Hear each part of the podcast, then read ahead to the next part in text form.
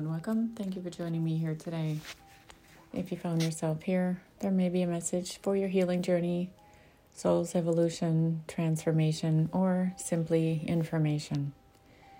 So, I'd like to talk a little bit about the paradigm between the empath and the narcissist and all those things that go in between. So, a lot of times, if you're with somebody who has also addictions, but they abuse their power, maybe are in a profession that nobody questions them just because who they are and they push their agenda and they can make anything happen with money or or word their words. So they can abuse everybody and you've certainly witnessed that. According to yourself and your family and your coworkers everybody can attest to the fact that they're abusive. So behind the scenes and like they say behind closed doors Sometimes magical things can happen in life and sometimes not.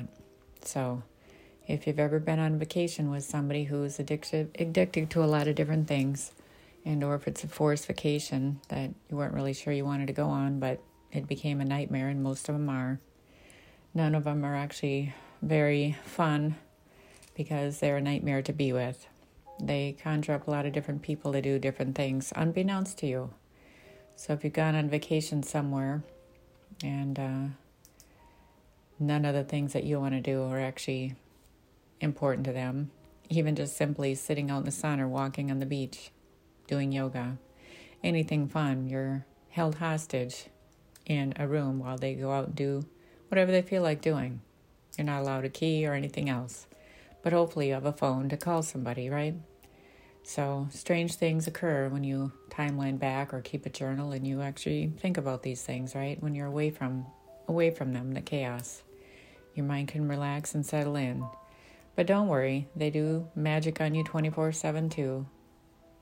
While you're not with them, they certainly do that. So, for instance, for me, going somewhere, you know, they usually set you up maybe with a manicure, pedicure, something that you enjoy and then maybe you take a little walk somewhere and there's somebody looking at you funny or maybe a few people and you know you're at a nice place walking around and you kind of look up and I of course I've been there before with work and friends. You look up and these people are enjoying nice Cuban cigar on a deck with a low ball of some cognac. Those Cuban cigars sure do smell good don't they? There's something about it but these people are looking at you a little strange. Not because your manicure looks good to them, right? Or who knows? But your person is acting a little edgy. Not really your person, it's whoever you're with, right? So you go back to your room and do your thing and they go MIA for several several hours. Interesting, right? So you wonder, what was the purpose of that? Big bodies of water, are they buying something at 1.30, 2.30, 3 in the morning? Or are they purchasing, purchasing something? What are they planning?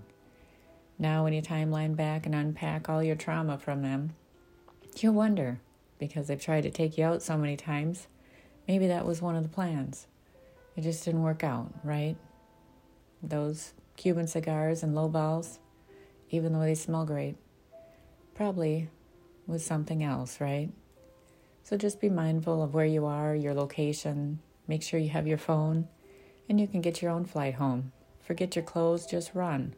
Take what you need to leave this situation. It doesn't matter what it is, somebody should be able to help you. These people, of course, will follow you because they like to stalk you 24 7, and all their other flying monkeys do too. So, hopefully, you protect yourself and open up your eyes to what's really happening of course, they have you under spells and probably did some other things to you. Probably whatever you ate or ingested was definitely laced with something that you weren't aware of. Maybe that's why you were sleepy or foggy. Otherwise, normally you wouldn't be. But that's all purposeful, right?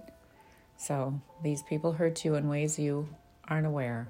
And when you're gone doing that, they're doing things to your family at home, which is very sad because you can't protect them when you don't know what's going on, right? But you always need to pray up. What I have to say to that is God has a plan, and He sees all, and eventually karma hits, and maybe justice will too. hopefully in the community that you live in. If not, go higher. Sometimes legal does work and sometimes it doesn't because they are on the payroll of the enemy, which is the narcissist. They hire a lot of people and they're part of different communities that probably are all together trying to take you down. So I hope this helps today. And just remember take care of you because you matter. And so it is. Namaste.